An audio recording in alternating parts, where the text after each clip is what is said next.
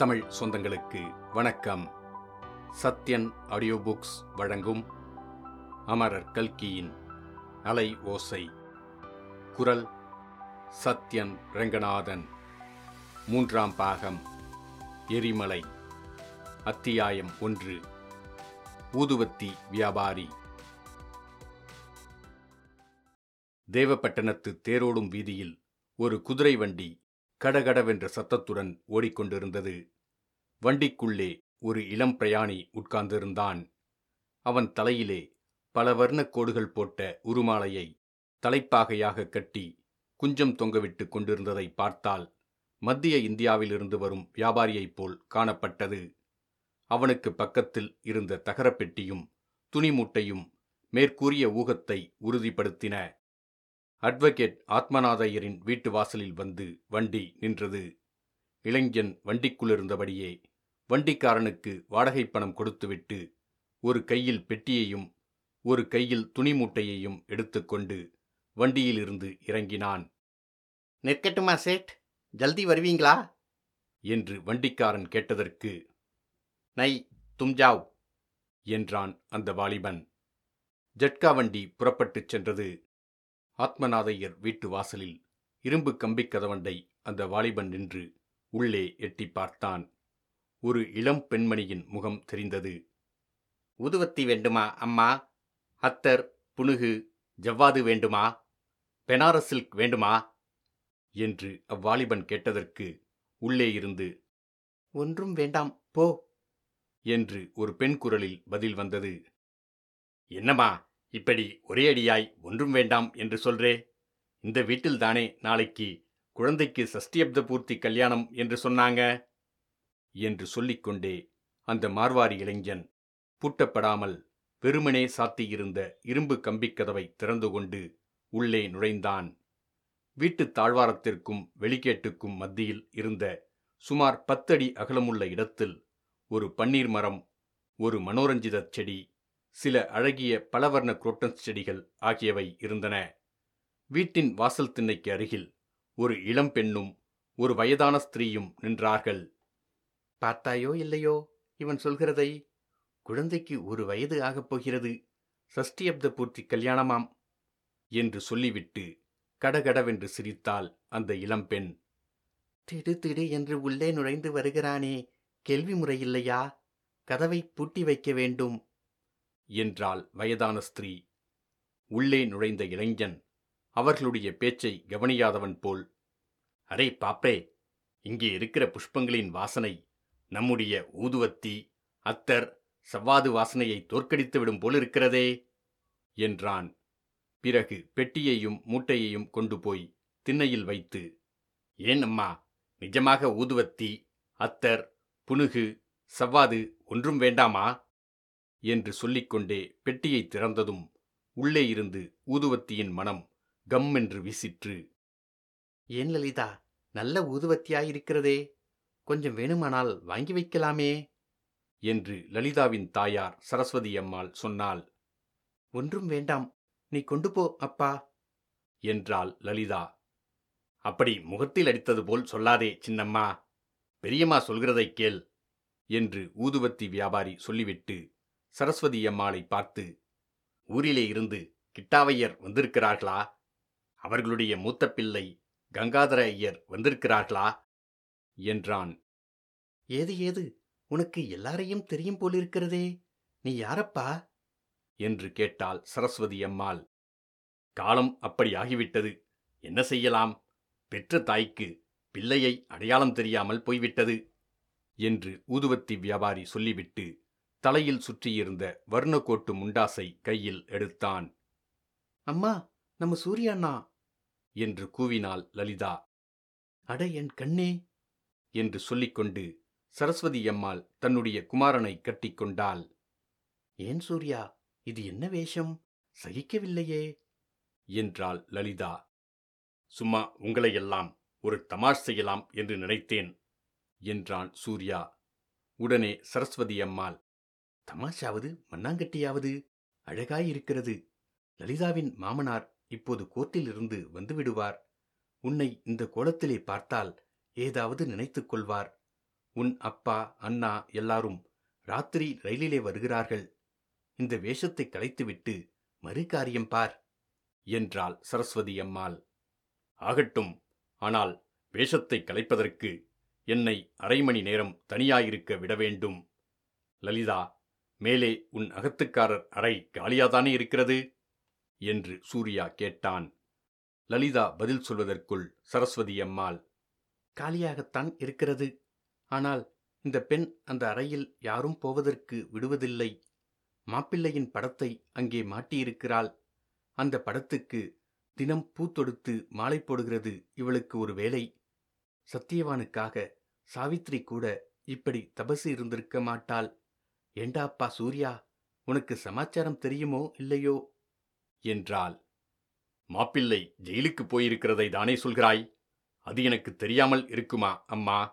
ஆனால் பத்திரிகையிலே படித்ததும் ஒரே ஆச்சரியமாகத்தான் இருந்தது.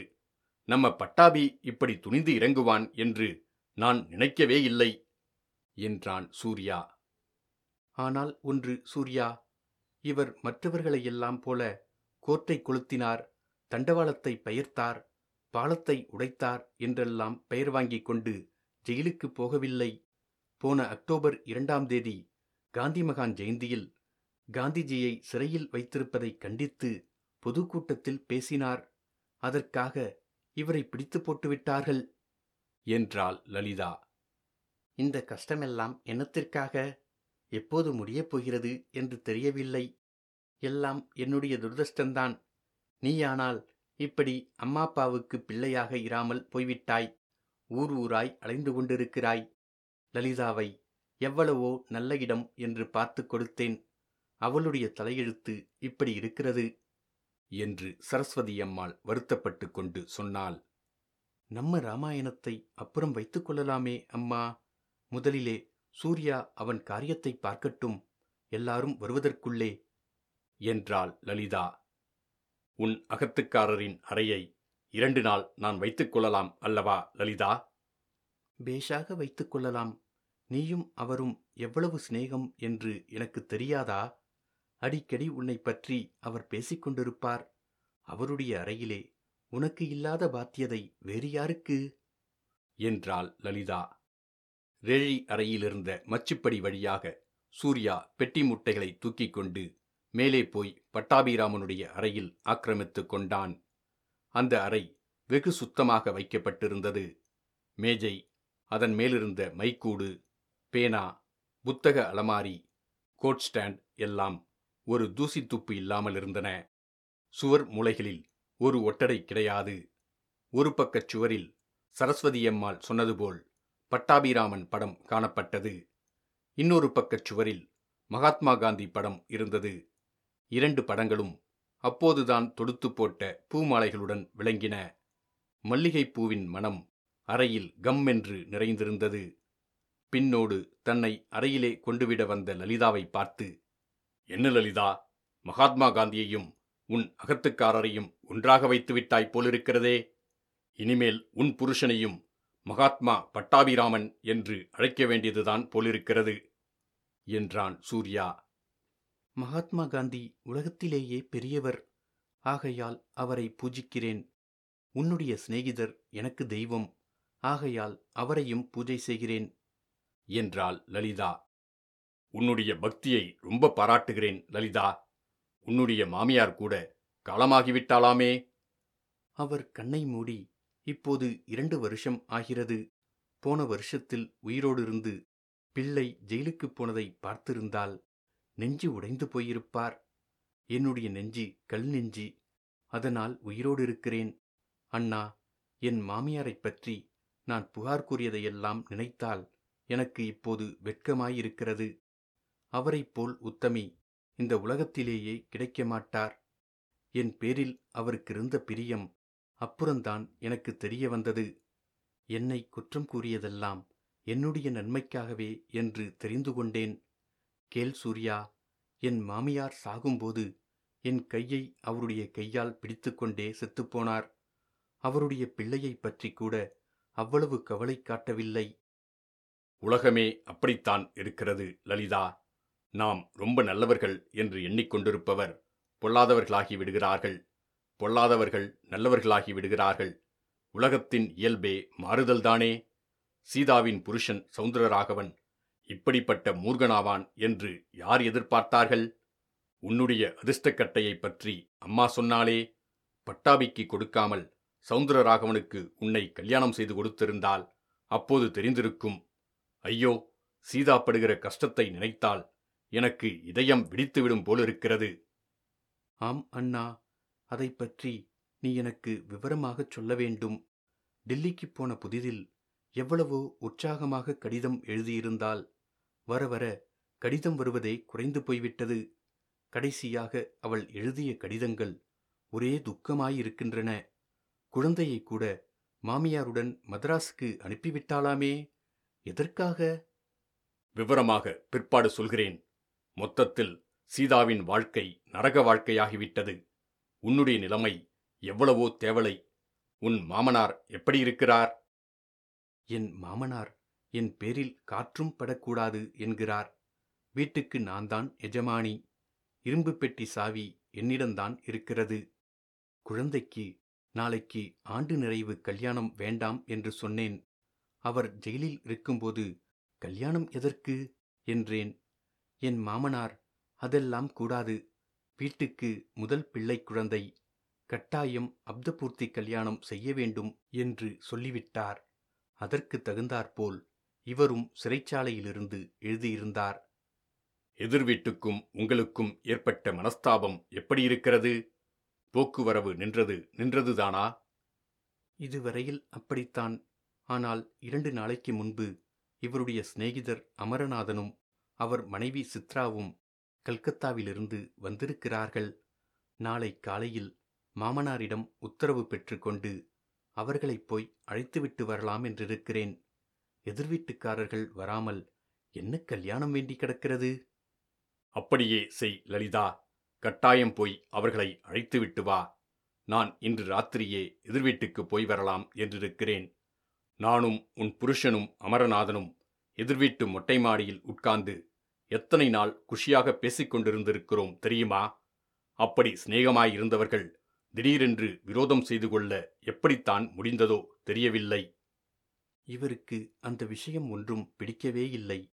சூர்யா எல்லாம் கிழவர்கள் செய்த வேலை. தகப்பனாரிடம் உள்ள பக்தியினாலேதான் இவர் சும்மா இருந்தார். இந்தச் சமயத்தில் சுண்டு பயல் இப்போது நன்றாய் வளர்ந்து வாலிப பருவத்தை அடைந்திருந்தவன் தடதடவென்று மாடிப்படி ஏறி வந்தான். சூர்யா வந்திருக்கிறானாமே எங்கே? என்று கேட்டுக்கொண்டே இறைக்க இறைக்க ஓடி வந்தவன் சூர்யாவை பார்த்து திகைத்து நின்று ஐயையோ இவனா சூர்யா? முகத்திலே மீசை வைத்துக் கொண்டிருக்கிறானே? என்றான். சுண்டு என் மீசை உனக்கு பிடிக்கவில்லையா? அப்படியானால் அதை எடுத்தெறிந்துவிட்டு மறுகாரியம் பார்க்கிறேன் என்று சொல்லிவிட்டு சூர்யா முகசவரம் செய்து கொள்ள ஆரம்பித்தான். வடநாட்டு உடையை களைத்தெறிந்துவிட்டு வேஷ்டி ஜிப்பா அணிந்ததும் பழைய சூர்யாவாக காட்சியளித்தான். இத்துடன் அத்தியாயம் ஒன்று முடிவடைந்தது. மீண்டும் அத்தியாயம் இரண்டில் சந்திப்போம்.